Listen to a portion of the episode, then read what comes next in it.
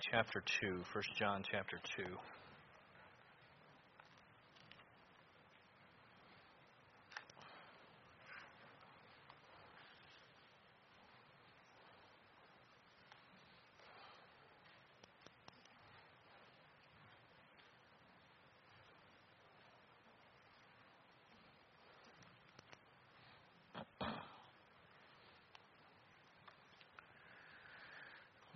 A couple of verses here.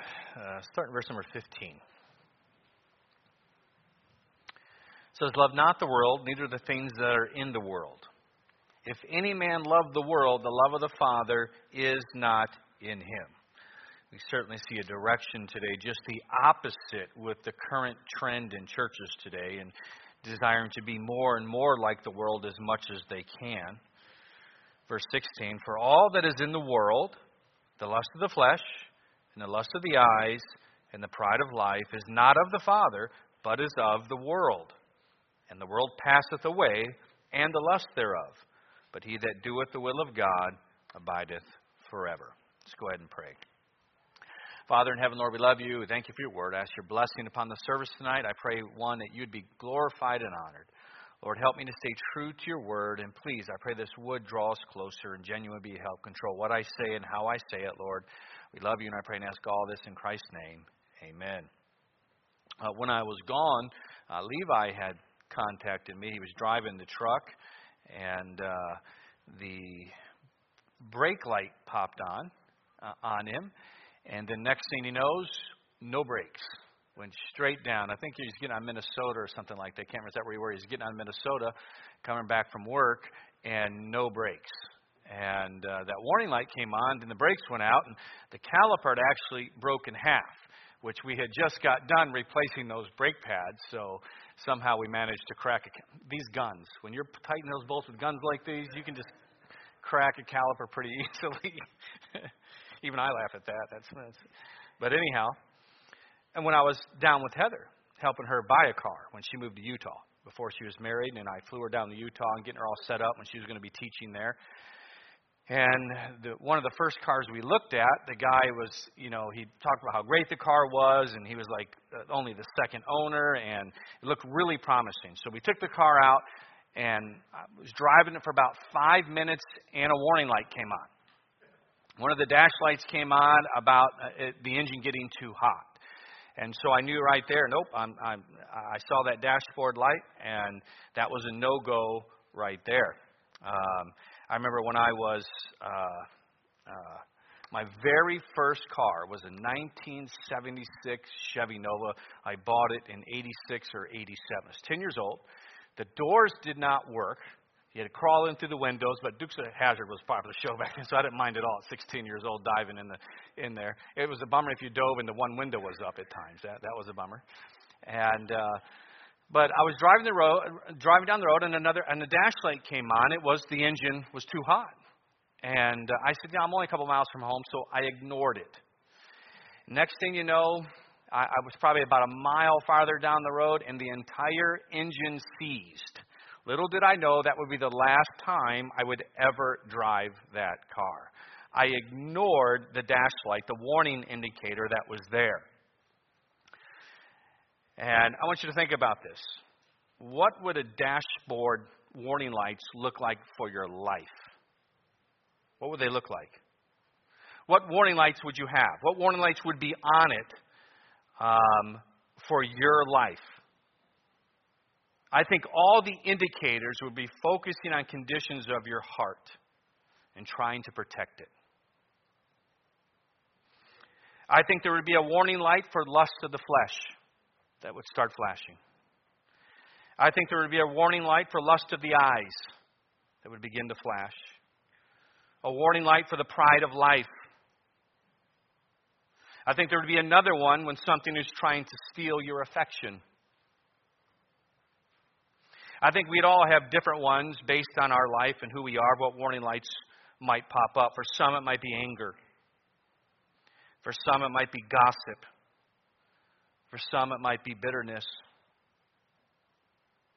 I do believe the Holy Spirit acts, in a sense, as a dashboard with those warning lights for our life. He sends us warning indicators to your mind. Don't ignore them. Don't continue down the road when those warning lights are all of a sudden flashing. Don't choose to ignore it.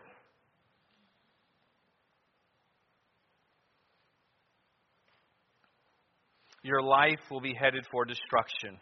Major problems when you ignore those warnings. Once you are saved, there is a battle for your love.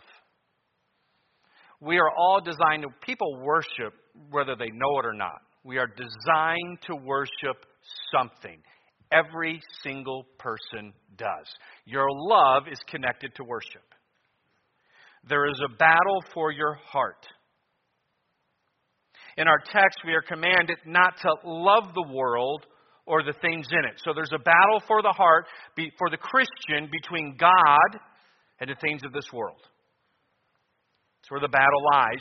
So much of those warning indicators that the Holy Spirit is going to use in our life is going to deal with where our affection lies. The greatest command we have is to love the Lord our God with all of our heart, with all of our soul, with all of our might. And we are to protect that.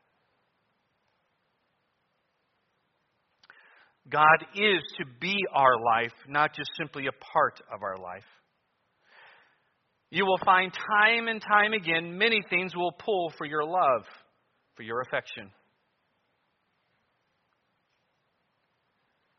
Today, we are going to look at the command not to love the world. And we're going to look at the ways that the world tries to grab your affection, the route it takes, and see the vanity that it is of giving your heart to this world, because it certainly is vanity. Verse number 15, let's start off with this, with the command that is given. Love not the world, neither the things that are in the world. We are commanded. It's not an option here for the Christian not to love the world. We are seeing such great compromise take place in our day, and it is a battle of affection of the heart. The world here, let me define that first. The Bible speaks of the world in three different ways. One in creation itself, of course. Number two, humanity, such as John 3:16, for God so loved the world. And thirdly, the world system and its philosophies, its lust and its goals. That is what is in context here in 1 John chapter 2. This is a command we have to guard against that the philosophies, the goals of this world. Listen, think what this world is doing right now the destruction of families how it has come into the home and all of a sudden tried to redefine the roles between a husband and a wife. How all of a sudden it's no longer popular to say that the wife should submit and obey the husband. That the husband should lead and love, as if all of a sudden it, it puts in your mind bad images, unless you know, instead of realizing this is exactly how God intended it. It is the key to joy. It's the key to happiness. It's not something evil and bad, but we're following the world's philosophy. And know what happens in marriage? They're full of conflict and strife. It wasn't an answer to anything. It simply led to more divorce. the world has its own way, a system of doing things. We see it in our churches today, following the philosophies of the world.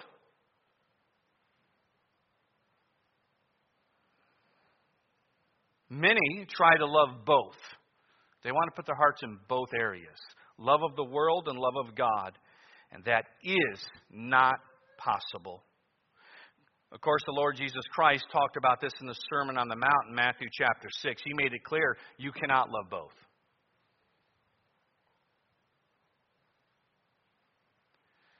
The truth is, between God and the world, they're diametrically opposed to each other. It's like saying you like Ohio State and Michigan. It's just not possible. You have to love one and hate the other. That's how that goes. Understand this whatever has your love is connected to your worship, and that's what you're living for. Whatever that is. That could be self. I mean, there's so many things that want that affection and that attention. Whatever, what, if you can pinpoint that, that is what you are living for. It will consume you.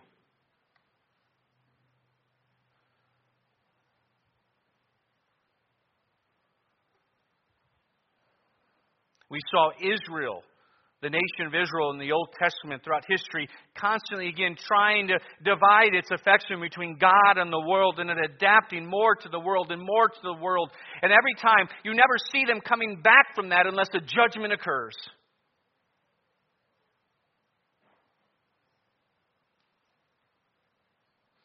So, how does the world try to get our love? Satan's a master at that, by the way. Our text gives us three ways in the context here love not the world so that, that's the context of what we're dealing with in 15 16 and 17 so he gives three ways here in which the devil will use the world will use to grab your affection and it's going to use the lust of the flesh the lust of the eyes and the pride of life Again, for all that is in the world, the lust of the flesh and the lust of the eyes and the pride of life is not of the Father, but is of the world.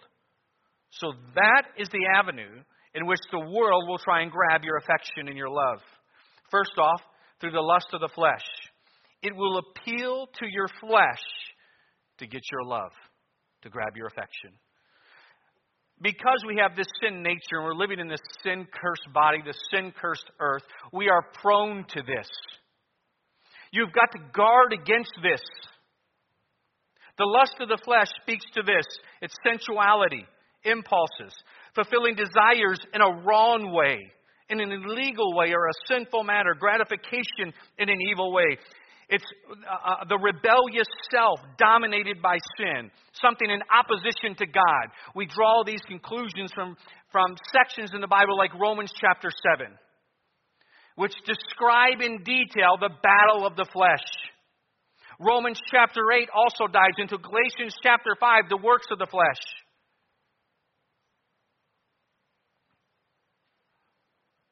Idolatry, adultery, fornication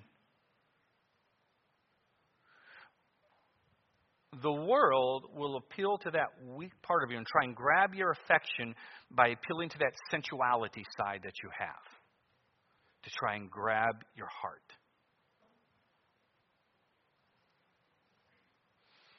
Secondly, we have the lust of the eyes. This is allurements from the outside, from what you see. Covetousness is created through this. We can see this when David fell with Bathsheba started with the eyes. Of course, being in the place he really should not have been in. There was already problems with his walk, with where he was at that moment, opening himself up, and then he sees Bathsheba. The lust of the eyes took over. When Achan fell, when he saw the garment, be careful what you set your eyes on. Be careful what you're allowing yourself to look. What you are doing, whatever, whatever you're giving your attention to, that understand this, you are giving your affection away. Whether you realize it not, that is allowing you to love the world and what it's offering you.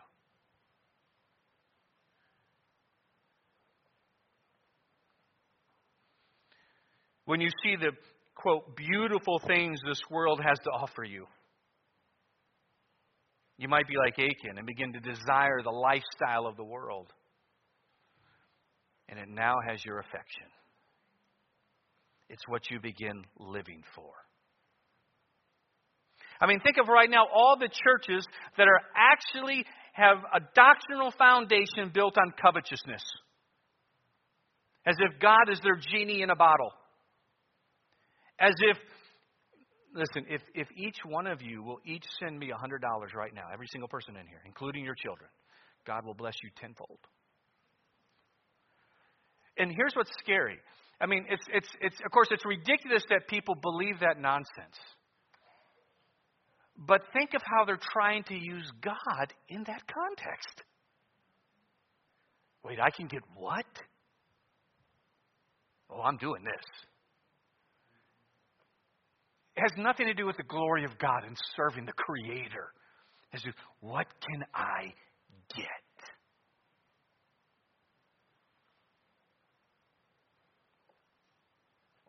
I remember talking with a group of, even with our own churches, it had nothing to do with the, the, the, the uh, I can't think of the name of that doctrine that charismatics have about uh, uh um, the, the covetousness.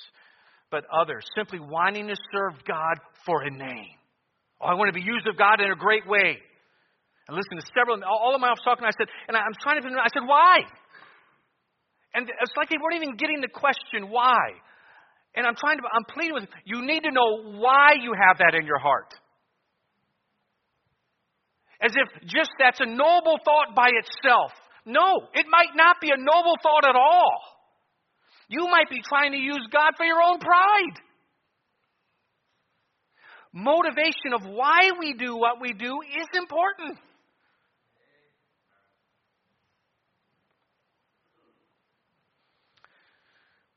So you might be like Achan and see the beautiful things of this world, or you can't keep your eyes off someone who's not your spouse. All of a sudden it consumes you, it has your heart. The psalmist's prayer in Psalm 1937, we've looked at that before. Keep my eyes from beholding vanity. It's a good prayer. Job making a covenant with his eyes. Protect that eye gate. When you're not looking out for that, you're giving away your affection, your heart.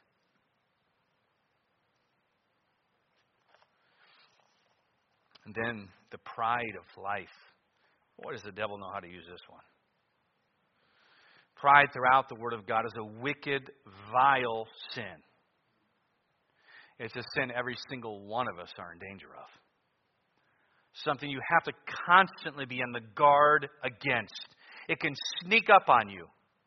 Listen, we are living in a day that, I mean, I'm not sure the entire 6,000 years, but if I had to guess, I would say that we live in a day and in a time frame when there are more narcissists right now than there ever have been between men and women. People completely obsessed with self.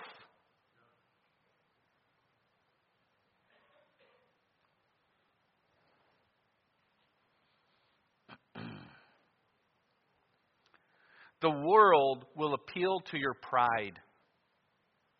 Listen, if something is appealing to your pride, you can know immediately it's not of God. It's not.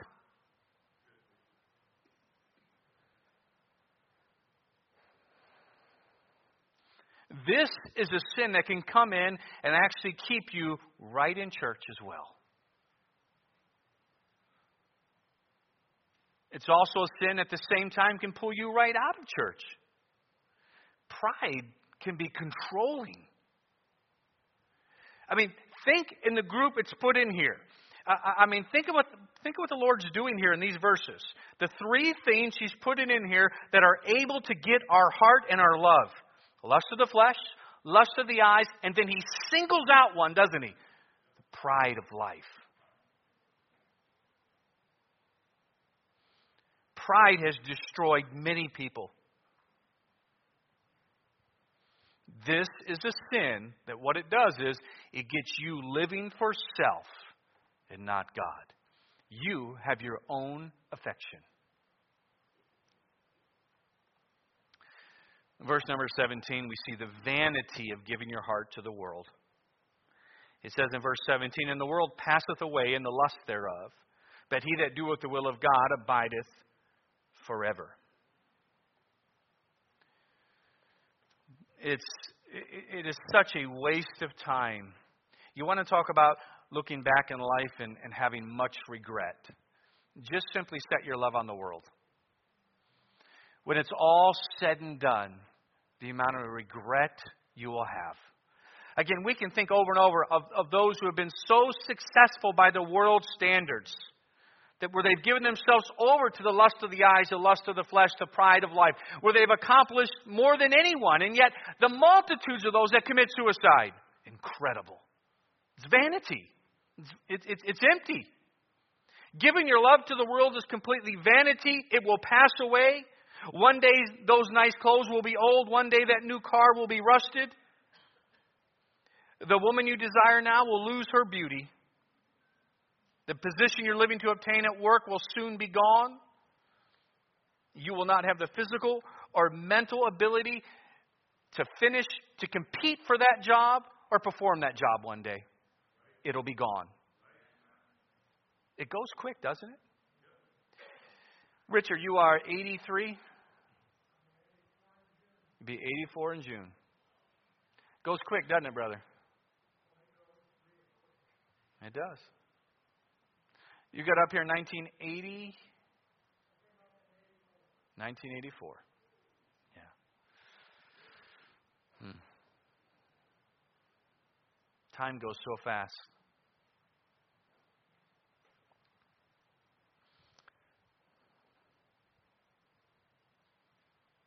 I think we can learn from Richard. I should, I'm not going to call you up here, but I should think about it. Just from knowing our conversations. Just in the last years, as, you're, as you've given yourself to serve the Lord, and, and just thinking of, of your own words as comparing to that to time before. And I don't know how often we'll, we'll go out to lunch about once a month. And I'm trying to remember how you worded, brother, but I'm tired right now. So the reason that's coming, exact words coming to mind about how glad he is that right now he still can serve God. Doesn't know how much time he has, but right now.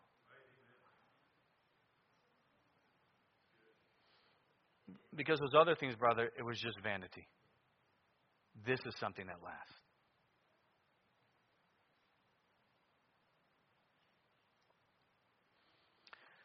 The world is passing away. And, and, again, I'm not certain. It might be a thousand years away, but if you ask me, I think the Lord's winding this thing up rapidly. Um, I, mean, I don't know when it is. I'm, I'm never going to set a date, but with everything happening at the pace it is happening right now, I'll just be stunned if if if the rapture's not five, seven years away right now. Might be a thousand. I, I don't know when it is. I know if I'm 18 right now, I don't necessarily want to hear the rapture's going to happen in three years. So I'm trying to give you guys some hope a little bit. I remember when I was that age, like, Lord, I want to get married. Can you wait till I'm married?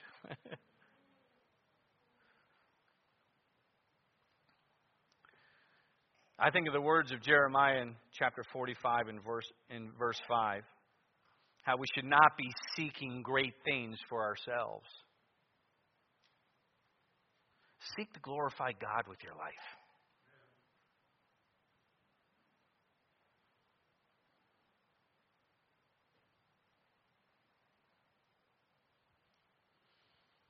Remember this when you are serving God, even young people, doesn't matter who you are, all the way to Richard, when you are giving your life to the Lord, you are working for the world to come as well. You're helping get yourself established in the world to come. I don't mean if you're going to be there or not, but you're establishing yourself in that world that you've been saved to. Now, let me finish with this, and I'll conclude. I want to give some helps in preventing yourself from the love of the world and all of its attractiveness and its allurements, the lust of the flesh, lust of the eyes, and pride of life. One, we know from the book of Proverbs, you are to guard your heart. We set up locks and alarms on our houses and our cars. You know, certain things that we hold precious we don't want stolen. We'll, we'll buy additional safes in our house for what we hold dear. Greg Jacobs, gun safe guy. If you want to know what you hold dear, open a safe. Bam, there it is. But boy, you need a safe around your heart. You need to guard it. So much is pulling for your affection. Beware, the battle is real. Stay sober minded. Be sensitive to the warning lights popping up. Don't ignore them. The Holy Spirit will convict, bring it to mind every time. Warning light, pride of life. Warning light, lust of the eyes. Heed it. Change direction. Stop. Pray. Read. That'll be adding water to the overheating car. All right?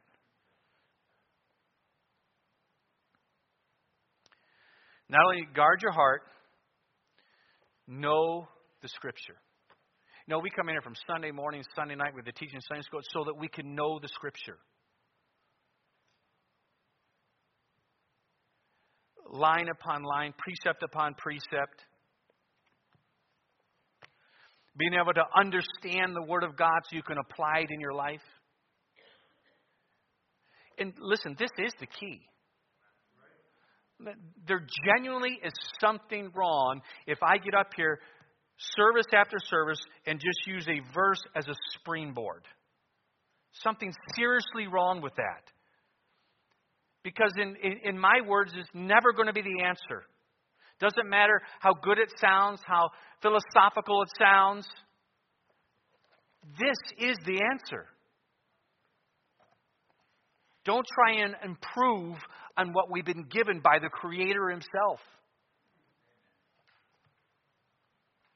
Know the Scripture and live it.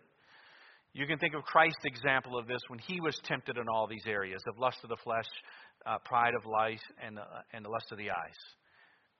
He knew Bible and he knew it contextually so that the devil wasn't effective when he tried to even use Scripture against him. Think of all the people right now in sin because the devil is able to use some Scripture against them. Happens all the time.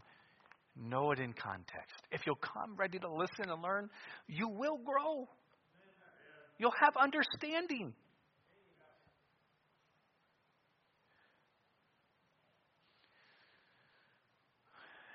Thirdly, don't get caught up with things. Throw whatever you want in there. Your life is not about things. Luke, we're not going there for time's sake. Luke chapter 12, though you have the story of the rich man and his barns. So consumed with things, he actually he, he forgot he's here for such a short time. Make a difference for eternity, not how big your barns are going to be. If, as you're glorifying God, you got big barns, good. Amen. If you got little ones, good. Amen. As long as you're glorifying God. Live for Him, and however He directs that, so be it. Because He will direct that in different ways. We can go through person after person in the Scripture to see that. Just make sure your life is about glorifying God.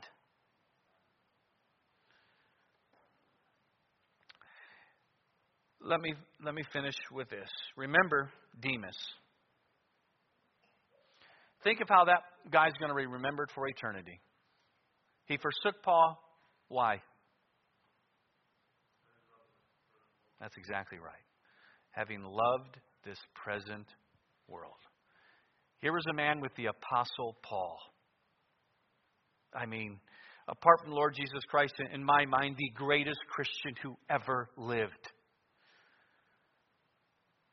I mean, and you can see the Lord, how he, this man who was the wanting to shut the work of the Lord down till he gets saved and converted, willing to suffer.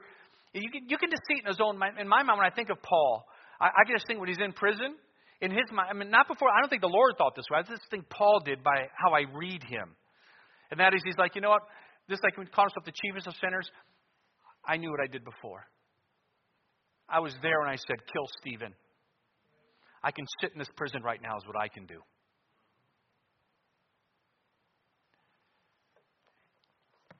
To hear him teach, could you imagine hearing Paul teach on the doctrine of justification? My goodness, Demas heard it. He had all that right there, but he didn't guard his heart. And he forsook him, having loved this present world. He did not guard his heart. With heads bowed and eyes closed.